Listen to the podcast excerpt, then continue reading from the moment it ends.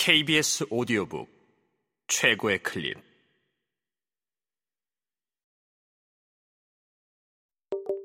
KBS 오디오북.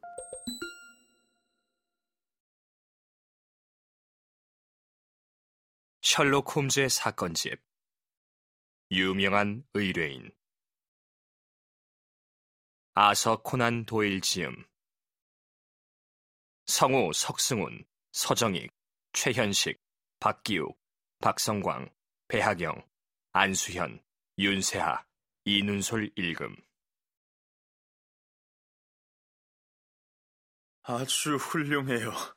정말 아주 훌륭합니다. 마침내 그가 말했다. 그런데 이와 같은 것을 여섯 벌 갖고 계시다고요. 어리둥절한 것은 이런 대단한 골동품에 대해 내가 들어본 적이 없다는 겁니다. 잉글랜드에는 이런 것이 딱 한 점 있다고 알고 있어요. 그런데 그건 시장에 나오지 않을 게 확실하죠. 힐 바턴 박사님, 이것을 어떻게 구했는지 여쭤봐도 될까요? 그것이 중요합니까? 내가 가능한 한 천연덕스럽게 되물었다. 당신은 이것이 진품이라는 것을 알 겁니다. 가치에 대해서는 전문가의 감정을 받으면 그만입니다. 정말 이상하군. 수상쩍다는 듯 검은 두 눈을 번뜩이며 그가 말했다. 이런 고가의 물건을 거래할 때는 당연히 거래 내역을 죄다 알고 싶어 합니다. 이것이 진품이라는 것은 확실합니다. 그 점에 대해서는 전혀 의심의 여지가 없어요. 하지만 나로서는 모든 가능성을 고려하지 않을 수 없습니다. 그러니까 선생이 이것을 팔 권리가 있다는 것이 입증되어야 한다는 겁니다. 그건 내가 보증하겠소. 그것은 물론 선생의 보증이 얼마나 가치가 있느냐는 질문으로 이어집니다.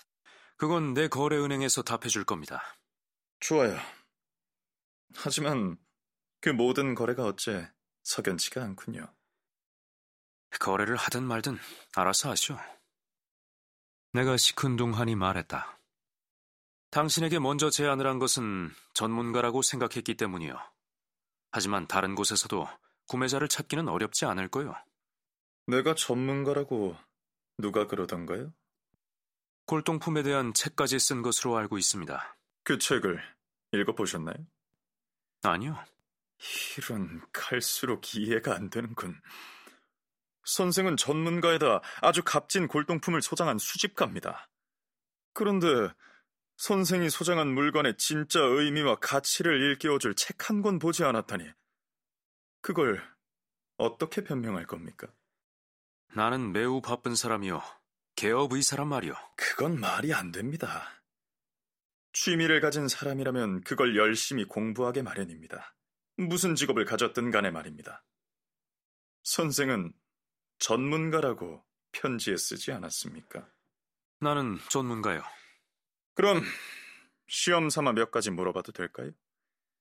선생이 정말 의사인지 모르겠지만 아무튼 의사 선생한테 이렇게 말하지 않을 수 없습니다. 갈수록 일이 수상쩍다고 말입니다. 어디 답해 보십시오. 일본의 쇼무 천황에 대해 무엇을 알고 계십니까? 나라 근교의 쇼소인과 쇼무 천황과의 관계는? 맙소사, 그걸 몰라요? 중국 북위 왕조와 도자기 역사에서 북위가 차지하는 위치에 대해 조금만 말해 보십시오. 나는 짐짓 화를 내며 의자에서 벌떡 일어났다. 이것은 참을 수 없소, 남장. 내가 말했다. 내가 여기 온 것은 선의에서였소. 학생처럼 시험을 치르러 온 것이 아니란 말이오. 골동품에 대한 지식이 남장만은 못하겠지만 나도 알 만큼은 아는데 이런 식으로 불쾌하게 질문한 것에 대해서는 답하지 않겠소. 그는 나를 빤히 바라보았다. 그의 두 눈에 어린 우수는 사라졌다. 그의 눈이 갑자기 이글거렸다. 잔혹한 입술 사이에서는 이빨이 번들거렸다. 대체 무슨 속셈이지? 당신 스파이로군. 홈즈의 밀정이야. 골동품은 눈속임이고 말이지. 그 친구는 죽어가고 있다던데. 그래서 나를 감시하려고 끈앞풀을 보낸 거야. 당신은 이곳에 무단 침입을 한 거야, 맹세코! 들어오긴 쉬웠는지 몰라도 나가긴 어려울 거야! 그가 벌떡 일어나자 나는 뒤로 물러서며 공격에 대비했다. 그가 분노로 제정신이 아니었기 때문이다. 어쩌면 처음부터 나를 의심했는지도 모른다. 이런저런 질문을 던진 끝에 사실을 간파한 게 분명했지만 애당초 그를 속일 수는 없었다. 그는 옆 서랍에 손을 넣고 뭔가를 맹렬히 찾았다. 그러더니 무슨 소리를 들었는지 일어선 채로 골똘히 귀를 기울였다. 이런... 그가 외쳤다. 이런!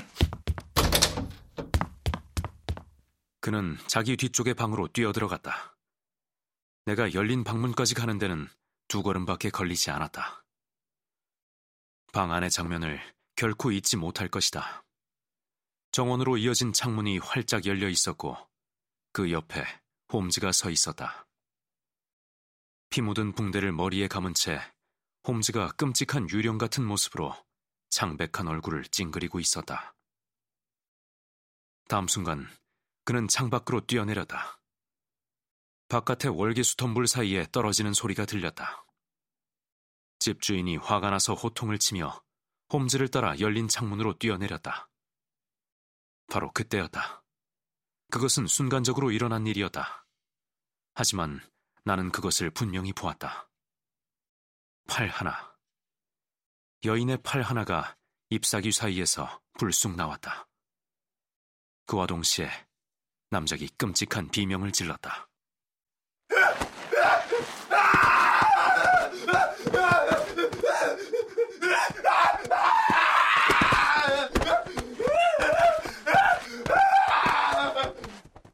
결코 잊을 수 없는 비명이었다. 그는 얼굴을 두 손으로 감싸고 방 안을 뛰어다니며 사방벽에 머리를 찧어댔다. 그러더니 양탄자 위에 쓰러져 몸부림을 치고 뒹굴며 집이 떠나가라고 계속 비명을 질러댔다. 물, 물 좀 줘! 그가 외쳤다. 나는 보조 탁자에서 유리물병을 집어들고 그에게 달려갔다. 그와 동시에 집사와 하인 여러 명이 홀에서 달려왔다. 상처 입은 남자 곁에서 내가 무릎을 꿇고 그 처참한 얼굴을 등불 쪽으로 돌렸을 때 하인 중 한 명이 기절을 한 기억이 난다. 황산이 얼굴 전체를 녹이며 귀와 턱에서 뚝뚝 떨어지고 있었다. 한쪽 눈은 이미 하얘지고 눈동자가 흐릿했다. 다른 쪽 눈은 빨갛게 충혈이 됐다. 불과 몇 분 전에 내가 찬탄했던 바로 그 얼굴이 이제는 화가가 더러운 젖은 스펀지로 문질러버린 아름다운 그림 같았다. 더러워지고 변색한 얼굴이 인간 같지도 않게 참혹했다. 황산 공격에 관한 한 나는 사건을 몇 마디 말로 정확히 설명해 주었다. 하인들 몇은 창밖으로 기어 내려갔고 몇은 잔디밭으로 뛰어나갔다. 그러나 날이 어둡고 비까지 내리기 시작했다. 희생자는 비명을 지르면서 사이사이에 복수를 한 여자에게 이를 갈며 절규를 터뜨렸다.